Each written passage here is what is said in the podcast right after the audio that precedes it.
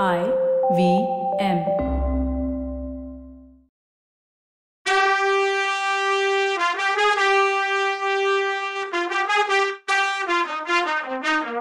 வணக்கங்க. நான் கவிதா பேசுறேன்.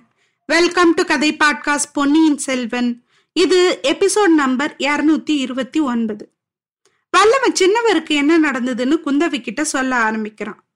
மதுராந்தகருக்கு முடிசூட்ட போறதா முன்னாடியே சொன்னா அதுக்கு பல ஆட்சேபங்களும் தடையும் வரும்னு இளவரசர் நினைச்சார். கொடும்பாளூர் வேளாரும் திருக்கோவிலூர் மலையமானும் முன்னாடி மாதிரியே அந்த யோசனைய வேணாமாங்க பெரிய பழுவேட்டரையரோ சாகர தருவாயில பொன்னியின் செல்வருக்கு தான் முடிசூடணும்னு வேற சொல்லிட்டு போயிட்டார். அவர் என்ன சொன்னாரோ அதை நடத்ததான் சின்னவரோ மத்தவங்களோ விரும்புவாங்க. சின்னவருக்கு அவரோட மருமகன் உண்மையான மதுராந்தகன் இல்லைன்னு தெரிஞ்சு போச்சு. படகோட்டி குடும்பத்தை சேர்ந்த பூங்குழலிய சிம்மாசனத்துல ஏத்தி உட்கார வைக்க அவர் மனசு ஒத்துக்காது. இது அவர் மட்டும் இல்ல செம்பியன் மாதேவி புது மதுராந்தகர் அப்புறம் பூங்குழலி யாருமே இந்த மாத்தி பட்டம் கட்டுற விஷயத்த ஒத்துக்க மாட்டாங்க. அவங்க சொல்றத கேட்காம இருக்கத சுந்தர சோழரும் விரும்ப மாட்டாரு. இதையெல்லாம் மனசுல வச்சுக்கிட்டு தான் இளவரசர் தான் செய்ய தீர்மானிச்ச காரியத்தை கடைசி நிமிஷம் வரைக்கும் ரகசியமா வச்சிருக்க விரும்பினார். மகுடாபிஷேக சமயத்துல தங்கிட்ட வச்சிருக்க அன்புனாலேயோ இல்ல மதுராந்தகர்கிட்ட உள்ள பொறாமைனாலேயோ ஆட்சியம் பண்ண சொல்லி தடை பண்ணக்கூடியவங்க எல்லாரையும் ஒவ்வொருத்தரா வேற வேற காரணத்தை சொல்லி வெளியூருக்கு அனுப்பிட்டார். தனக்கு உதவி செய்யறதுக்காக ஒருத்தர் வேணும்னு வல்லவன் கிட்ட மட்டும் சொன்னாரு. ரெண்டு பேரும் கலந்து யோசிச்சு தான் எல்லா காரியத்தையும் கவனமா பிளான் பண்ணாங்க. கந்தமாறனும் பார்த்திபனும் கொடும்பாளூர் வேளாரும் ஊரை விட்டு அனுப்பி வைக்கப்பட்டாங்க. ஆனா சின்ன பழுவேட்டரையரை ஊரை விட்டு அனுப்புறது அவ்வளோ ஈஸியா இல்ல. அவர் கையால பொன்னியின் செல்வரோட தலையில மணிமகுடத்தை சூட்டுறதுன்னு பேசியும் வச்சாச்சு. இப்ப போய் புது மதுராந்தக தலையில சூட்டுங்கன்னு சொன்னா அவர் செய்வாரா? தடை சொல்லுவார் தானே. தடை சொன்னா அபசகுணமா நினைப்பாங்களே. அதுல இருந்து ஏகப்பட்ட குழப்பம் வரும். அதனால முடிசூட்டுற நேரம் வரும்போது அவரை வெளியில அனுப்புறதுன்னு முடிவாச்சு. ஆனா என்ன எப்படி எதை சொல்லி அனுப்புறது? நிறைய யோசிச்சாங்க ரெண்டு பேரும். எதுவும் திருப்தியா இல்ல. இந்த நேரத்துலதான் ஆழ்வார்க்கடியான் வந்து ஒரு ஆச்சரியமான விஷயத்த சொன்னான். கொஞ்ச நாளுக்கு முன்னாடியே பாண்டிய நாட்டு ஆபத்துதவிகள் அதாவது ரவிதாசன் அன்கோ எங்க போனாங்க? நந்தினி இன்னும் அவங்க கூட தான் இருக்காளா? திருப்புறம்பியம் காட்டுல ராத்திரியில முடிசூடப்பட்ட சின்ன பையன் இப்ப எங்க இருக்கான்? இதெல்லாம் தெரிஞ்சுட்டு வர்றதுக்காக முதல் மந்திரி கிட்ட சொல்லிட்டு ஆழ்வார்க்கடியான இளவரசர் அனுப்பி வச்சார். அதுபடி பாதாள சிறையிலிருந்து தப்பிச்சு போன கருத்திருமன் அவங்க கூட வந்து சேர்ந்துட்டு இருக்கானா? கந்தமாறன் வந்து சொன்ன மாதிரி பழைய மதுராந்தகன் செத்து போனது உண்மைதானா? இல்ல அவனும் தப்பிச்சு பொழைச்சு சதிக்கூட்டத்தோட சேர்ந்துட்டானான்னு தெரிஞ்சுட்டு வர சொல்லி சொன்னதுனால நம்பி கிளம்பி போயிருந்தான். படகோட்டி முருகையன் வைஃப் ராக்கம்மாவை கொல்லிமலைக்கு பக்கத்துல அவன் பார்த்தான். அவ எங்க போறான்னு அவளை ஃபாலோ பண்ணான். ஆனா ராக்கம்மா தஞ்சாவூர் போற ரோட்ல போனது அவனுக்கு ஆச்சரியமா போச்சு. அவளை தொடர்ந்து போனா ஏதாவது க்ளூ கிடைக்குமோ அப்படின்னு நினைச்சு மாறு வேஷத்துல அவ பின்னாடியே போனான். ஒரியூருக்கு பக்கத்துல வந்தப்போ அங்க ஏற்கனவே மக்கள் மகுடாபிஷேக வைபவத்துல கலந்துக்கிறதுக்காக கூட்ட கூட்டமா போயிட்டு இருந்தாங்க. அந்த கூட்டத்துல ராக்கம்மாவும் ஐக்கியமாயிட்டா. ஆனாலும் தொடர்ந்து வந்தான் நம்பி. ராக்கம்மா கூட்டத்தோட கூட்டமா தஞ்சாவூர் வந்து கோட்டைக்குள்ள சின்ன பழுவேட்டரையர் அரண்மனை பக்கத்துல வந்து அந்த மாளிகைய சுத்தி சுத்தி நோட்டம் விட்டா. இத பார்த்த நம்பி ஆச்சரியமா இத பத்தி போய் இளவரசர்கிட்டையும் வல்லவக்கிட்டையும் சொன்னான். முதல்ல அவங்க அவளை கைது பண்ணலாமான்னு யோசிச்சாங்க. இல்ல வேணாம் அவ எதுக்கு வந்திருக்கான்னு ஃபர்ஸ்ட் தெரிஞ்சுக்குவோன்னு நினைச்சாங்க. ஒருவேளை சின்ன பழுவேட்டரையர் பொண்ணுக்கு ஏதாவது செய்தி கொண்டு வந்திருப்பாளோன்னு கெஸ் பண்ணாங்க. சரி இப்போதைக்கு அதை பழுவேட்டரையர்கிட்ட சின்னவர்கிட்ட சொல்ல வேணாம் முடிசூட்டு விழாவில் அவரை சபா மண்டபத்திலேருந்து அனுப்புறதுக்கு அதை யூஸ் பண்ணிக்கலாம்னு நினைச்சாங்க. நம்பி இவங்க கிட்ட பேசிட்டு போய் ராக்கம்மாவை தேடினப்போ அவ சின்னவர் அரண்மனை கிட்ட இல்ல. முடிசூட்டு விழாவுக்கு வந்த ஜனம் வேற கூட்டம் அதிகமா இருந்துச்சு. நம்பி அந்த கூட்டத்துல கலந்து நின்னுக்கிட்டு அரண்மனை வாசலையே கவனமா பார்த்துட்டு இருந்தான். ரெண்டு பொண்ணுங்க அரண்மனைக்குள்ள இருந்து வெளியில வந்தாங்க. அவங்கள ஒருத்தி இடுப்புல குழந்தையும் இருந்துச்சு. வந்தவங்கள ஒருத்தி ராக்கம்மான்னு தெரிஞ்சிச்சு. இன்னொருத்தி தலையில முக்காடு போட்டுக்கிட்டு பாதி மறைச்சுக்கிட்டு இருந்தா. அவதான் சின்னவர் பொண்ணா இருக்கணும்னு ஊகிச்சா நம்பி. இப்ப என்ன பண்றது? அவங்கள தடுத்து நிறுத்துறதா? இல்ல பின்னாடி போய் பாக்குறதான்னு அவன் முடிவெடுக்கிற நேரத்துல அவங்க ஜன கூட்டத்துல பூந்து மறைஞ்சிட்டாங்க. கோட்டை வாசலுக்கு தான் அவங்க போயிருக்கணும்னு அவன் யோசிச்சு அங்க போனான்.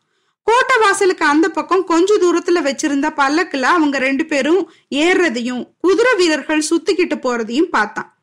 இனி இதுக்கு மேல சின்னவர்கிட்ட சொல்லாம இருக்க கூடாதுன்னு சபா மண்டபத்துக்குள்ள வந்தான். அந்த நேரத்துல தான் பொன்னியின் செல்வர் நல்லன் சாத்தனார் பார்த்து பேசிட்டு இருந்தாரு. இவன் சின்னவர்கிட்ட விஷயத்த சொன்னதும் அவர் உடனே கிளம்பி போயிட்டாரு. தன்னோட அரண்மனைக்கு போய் தான் பொண்ணை தேடினாரு அவ அங்க இல்ல. நம்பி சொன்னது உண்மைன்னு தெரிஞ்சு போச்சு. திரும்பி அவர் சபா மண்டபத்துக்குள்ள வர்றதுக்குள்ள மதுராந்தக உத்தம சோழ சக்கரவர்த்தி வாழ்கன்னு வாழ்த்து கோஷம் கேட்டுச்சு. சரி இனி நமக்கு இங்க வேலை இல்லைன்னு அவருக்கு புரிஞ்சு போச்சு. அவருக்கு அந்தரங்கமான ஆளுங்க சில பேரை கூட்டிக்கிட்டு அவர் கிளம்பிட்டாரு. என்னோட பொண்ணு சோழ வம்சத்தோட பரம்பரை பகைவர்களா இருக்க பாண்டிய வம்சத்து ஆபத்துதவிகளோட போய் சேர்றதான்னு அவருக்கு நெஞ்சு பதறுச்சு. அதை விட அவளை என் கையாலேயே கொண்டு போட்டுடுறது மேல்னு நினைச்சு போனாரு. அன்னைக்கு ராத்திரி உத்தம சோழ சக்கரவர்த்தியோட பட்டாபிஷேக ஊர்வலம் எல்லாம் அமர்க்களமா நடந்து முடிஞ்ச பின்னாடி நம்பி அருள்மொழிவர்மர் கிட்ட போய் நடந்ததெல்லாம் சொன்னான். இளவரசர் வல்லவனோட சேர்ந்து யோசிச்சாரு. ரவிதாசன் அன்கோ மந்திர தந்திரத்துல கை தேர்ந்தவங்கன்னு அவங்களுக்கு தெரியும். ஆனா முன்கோப சுபாவம் உள்ள சின்னவரால அவங்க தந்திரத்தை ஜெயிக்க முடியாதே. அவங்க கிட்ட மாட்டிக்கிட்டு அவருக்கு ஏதாவது ஆபத்து வந்துடுமோன்னு நினைச்சாங்க. தன்னோட செல்ல பொண்ணையே கொல்றது மாதிரி விஷயத்த பண்றவர் தான் சின்னவர்னு யோசிச்சாங்க. அதனால அவரை காப்பாத்தி கூட்டிட்டு வர்றதுக்கும் அந்த ரவிதாசன் அன்கோ எங்க இருக்காங்க என்ன திட்டம் போடுறாங்கன்னு தெரிஞ்சுக்கிறதுக்கும் வல்லவனும் நம்பியும் கிளம்புனாங்க. சின்னவர் தன்னோட பொண்ணையும் அந்த சதிகாரங்களையும் தொடர்ந்து போனாரு. அங்கங்க விசாரிச்சுட்டு அதே மாதிரி பின்தொடர்ந்து போனாங்க வல்லவனும் நம்பியும். சின்னவர் குறுக்கும் நெடுக்குமா அங்கேயும் இங்கேயும் அலைஞ்சிட்டு போயிருக்கணும்னு தெரிஞ்சுது. இதுல இருந்து அவர் மகளை கூட்டிட்டு போனவங்க வேணும்னே அவரை ஏமாத்தி வேற வழியில போக வச்சிருக்கணும்னு முடிவு பண்ணாங்க. காவிரி கரையோரமா ரொம்ப தூரம் பயணம் பண்ண பின்னாடி அமராவதி நதி காவிரியோட கலக்கிற இடத்துல தசை மாறி அந்த கிளை நதிக்கரை வழியா தென்மேற்கு திசை வழியா போனாங்க. சேர நாட்டுக்கும் கொங்கு நாட்டுக்கும் எல்லை பகுதியா இருக்க ஆனைமலை பிரதேசத்துக்கு போய் சேர்ந்தாங்க. ஆனைமலையோட அடிவாரத்துக்கு போனப்புறம் வழி தேடி புடிச்சு போறதே கஷ்டமாயிடுச்சு. அந்த காட்டு பகுதியில மரமெல்லாம் செழிப்பா அடர்த்தியா வளர்ந்துருந்துச்சு. விலங்குகளோட உருமல் சத்தம் கேட்டுக்கிட்டே இருந்துச்சு. குதிரைங்க அந்த பாதையில போகவே கஷ்டப்பட்டுச்சு. குதிரையில இருந்து இறங்கி நடந்து போனா ஏதாவது மிருகத்து வாய்க்குள்ளதான் போகணும். கடைசியில ரெண்டு பேரும் குதிரையை ஓட்டிட்டு போக முடியாத காட்டு பிரதேசத்துக்கு போய் சேர்ந்தாங்க.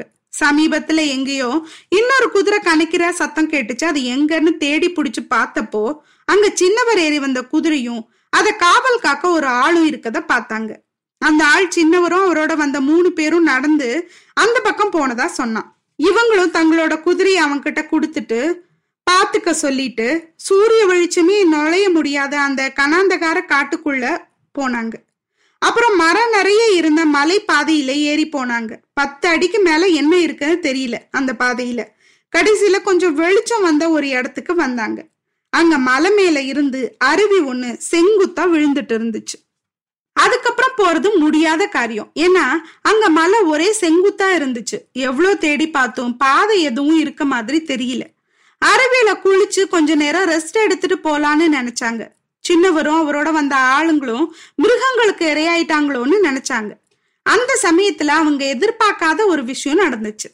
மலை மேல அருவி எங்க இருந்து ஆரம்பமாச்சோ அங்க ரெண்டு மனுஷ உருவம் தெரிஞ்சுது. சண்டை போட்டுக்கிட்டே அந்த ரெண்டு உருவமும் அருவி விழுகிற இடத்துக்கு வந்துச்சு. அவங்கள உத்து பார்த்தா அதுல ஒருத்தர் சின்ன பழுவேட்டரையர் இன்னொருத்தர் அவர் மகளை கல்யாணம் பண்ணிக்கிட்ட பழைய மதுராந்தகன். ஆஹா சண்டைன்னு வார்த்தையை கேட்டாலே முகத்தை சுளுக்கிக்கிற மதுராந்தகனா? இவ்வளோ லாபகமா வாழ சுத்துறான்னு இருந்துச்சு நம்பிக்கும் வல்லவனுக்கும். காலாந்தக கண்டருக்கு சரி சமமா நின்னு சண்டை போடுறாரே. ஐயோ சின்னவர் பின்னாடியே வர்றாரே. நிஜமாவே களைச்சு போய் வர்றாரா? இல்ல மருமக பிள்ளைகிட்ட எப்படி சண்டை போடுறதுன்னு தயங்கி பின்வாங்குறாரா எப்படி இருந்தாலும் ஆபத்தான அருவி மொனைக்கு பக்கத்துல வர்றாரே. அது செங்குத்தான அருவி பள்ளம்னு அவருக்கு தெரியாது போலையேன்னு நம்பியும் வல்லவனும் கத்தி கூப்பாடு போட்டு அவருக்கு எச்சரிக்கை பண்ண நினைச்சாங்க. அவங்க கத்துனது காதுல விழலையோ இல்ல அருவி சத்தம் அதை விட அதிகமா இருந்துச்சோ தெரியல. அவங்க முன்னாடியே அந்த கோரமான சம்பவம் நடந்துருச்சு. அத பார்த்துக்கிட்டு இவங்களும் ஒன்றும் பண்ண முடியாம கைய கட்டிட்டு நிக்க வேண்டியதாயிடுச்சு. எதிரியா இப்போ இருக்க தன்னோட மருமகன் கூட சண்டை போட்டுக்கிட்டே பின்னாடி பின்னாடி வந்த சின்ன பழுவேட்டரையர் அருவி மொனைக்கு வந்து கால் நழுவி அந்த ஆழமான செங்குத்தான பள்ளத்துல விழுந்தார். அவரோட சண்டை போட்ட மதுராந்தகன் அருவி மொனைக்கு வந்து எட்டி பார்த்துட்டு அடுத்த செகண்ட் காணா போயிட்டான்.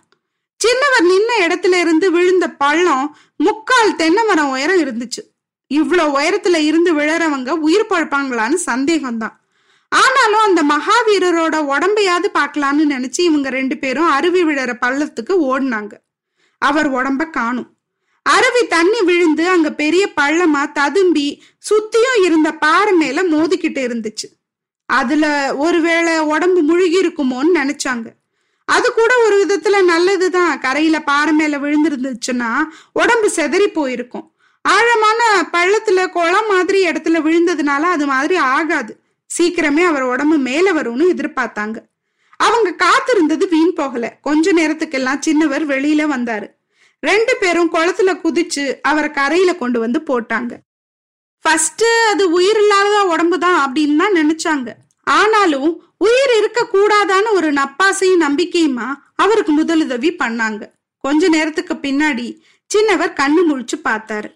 அவரால அதிகம் பேச முடியல. ரொம்ப கஷ்டப்பட்டு பேசினாரு. அவர் ரொம்ப கஷ்டப்பட்டு தான் அந்த மலை உச்சிக்கு போனாரு. அங்க ஏறக்குறைய நூறு பேருக்கு நடுவுல அவர் பொண்ணு இருந்தா. ரவிதாசன் சின்னவரை எங்களோட சேர்ந்துக்கோங்கன்னு சொன்னான். உங்க மருமகன் தான் பாண்டிய நாட்டுக்கு உரிமை உள்ளவனும் அவனுக்கு கூடிய சீக்கிரமே பட்டம் கட்ட போறதாவும் சேர மன்னனும் இலங்கை அரசன் மகிந்தனும் இந்த புது பாண்டியனுக்கு உதவி செய்யறேன்னு சொல்லி இருக்கதாவும் சொன்னான். இவன் என்னதான் சொல்றான் பாக்கலான்னு சின்னவரும் அமைதியா எல்லாத்தையும் கேட்டுக்கிட்டாரு. அவன் பேசி முடிச்சதும் நீங்கள்லாம் சதிகாரங்கன்னு குத்தம் சொல்லி என்னோட பொண்ணை என்னோட அனுப்புங்கன்னு சொன்னாரு. உங்க பொண்ணு உங்களோட வந்தா கூட்டிட்டு போங்கன்னா ரவிதாசன். அவர் பொண்ணை பார்த்தாரு. அவ என் புருஷனுக்கு வர்ற கதி எனக்கும் வரட்டும். நான் வரமாட்டேன்னு சொல்லிட்டா. உன்னை இவங்க கூட விட்டுட்டு போறதை விட என் கையாலேயே கொன்னுடுறேன்னு சொல்லி வாழ ஒங்குனாரு அது வரைக்கும் மறைஞ்சிருந்த மதுராந்தகன் வெளியில வந்தான். என் மனைவியை கொல்றதுக்கு நீ யாருன்னு கேட்டான். ஹ யாருப்பா அது? சோழ குலாந்தக பெருவெழுதி கேக்குறாருப்பா. யாராவது பதில் சொல்லுங்க. என்ன நடக்குதுன்னு. அடுத்த எபிசோட்ல பார்க்கலாம். அது வரைக்கும் நன்றி. வணக்கம்.